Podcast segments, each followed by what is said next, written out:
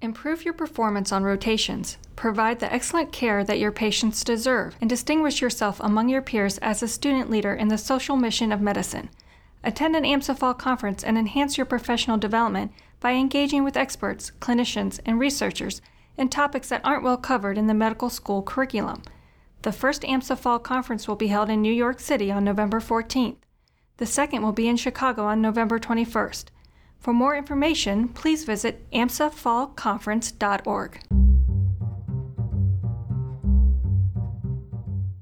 Welcome to AMSA AdLib. This is Christine. This week is National Primary Care Week, and in this episode, we present selections from the first webinar of the week, presented by Dr. Jerome Paulson on the health effects of climate change and the frontline role of physicians in communicating with patients about the environment. Besides practicing and teaching pediatrics for more than 30 years, Dr. Paulson is Professor Emeritus of Environmental and Occupational Health at the George Washington University Milken Institute School of Public Health. Climate change and some of the other environmental topics that you're going to hear about in this series of webinars um, are going to be part of your professional lives and part of the issues that will confront the patients that you will care for in the future. So we're going to talk today a little bit about the causes of climate change, uh, the foreseeable impacts uh, on human health and particularly on kids, talk about some things that you can do as individuals that you can recommend to your patients um, as clinicians that may help um, mitigate climate change or adapt to climate change, and we'll see where the rest of that goes. So climate and weather are two different things. Climate is the average weather over the period of about 30 years, and it's a highly complex system of um, things that range from astrophysics to biology, um, the magnetic uh, uh, core of the Earth, and a whole lot of other things that are not typically part of medical school or physicians' um, day-to-day -day activities. But one of the things that you will see is that there's been a great um, conglomeration of experts of all sorts from around the world who've come together to study climate change and where we can, as healthcare professionals, take some information and apply it uh, to our patients' lives and our own lives. The weather, on the other hand, is what's going on today, tomorrow, yesterday. Um, is it hot? Is it cold? Climate change is what happens over long periods of time. The warming of our climate is unequivocal. This has not been caused solely by human beings, but human beings are a significant contributor to these changes, and that's why human beings have to be involved in um, the adaptation and mitigation that's going to be required to stabilize climate change and allow humans to continue to live comfortably on the earth. Children are among the vulnerable groups for all environmental health hazards, and in particular um, for climate change. Kids, particularly small children, um, have a greater minute ventilation rate than adults do. So if the air that they breathe is polluted, they breathe in more of that pollution per kilo of body weight than an adult does. They eat more food and drink more water per unit of body weight. And so if that air or, I'm sorry, if that food or that water um, are contaminated in some way, then again, the children get a greater uh, dose of the contaminant than an adult does. It is um, estimated that about 88, almost 90% of the existing global burden of disease due to climate change occurs in children under five, and this is on a worldwide basis. And kids in the poorest countries are going to be more impacted by climate change, and adults in the poorest countries are going to be more impacted by climate change than will children and adults um, in uh, more affluent countries around the globe. So where, what do you do as a healthcare provider? What's your role?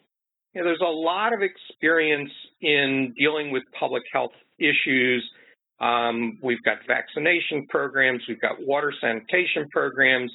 There's been a tremendous impact in just my career, certainly with decreased tobacco utilization here in the United States, not necessarily around the world.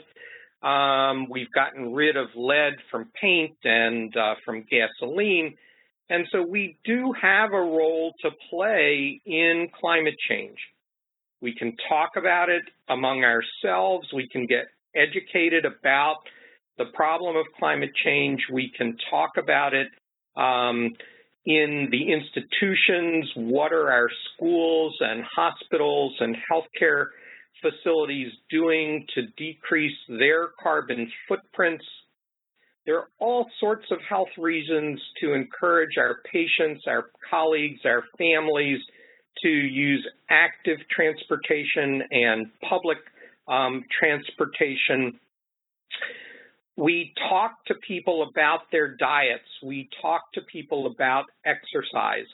Well, that's important for their health, and that's also important in terms of climate change. Cattle raising, not both through carbon dioxide production and methane from the cattle, increase um, the severity of climate change. So trying to move ourselves and our patients to a more plant-based diet is going to um, help to mitigate um, climate change. Physicians and other healthcare providers aren't going to be able to solve the climate change problem by themselves. They very much need to be parts of coalitions join with the environmental groups on your campuses. Many campuses have um, sustainability initiatives that come out of the office of the president of the university. Make sure that your schools of medicine are involved and changing, involved in those initiatives and changing as a result of those initiatives.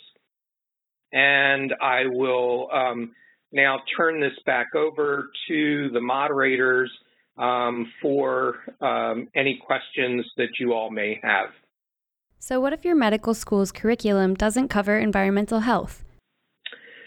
Um, I know of several medical students who have created courses at their own schools um, over the years to educate themselves about various environmental health issues, not necessarily climate change exclusively, um, but climate change has often been a part of those discussions.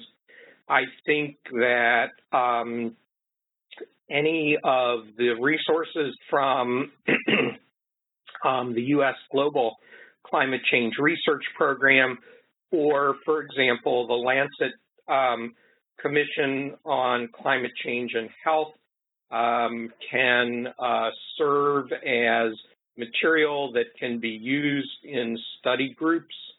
If you've got a companion school of public health, the Department of Environmental and Occupational Health in that school of public health. The American Thoracic Society is probably the most active medical society because climate change often impacts on lung disease, so there may be a a pulmonary doc in your facility. The National Medical Association has been very active in climate change, as has the American Association for um, Asthma, Allergy, and Immunology.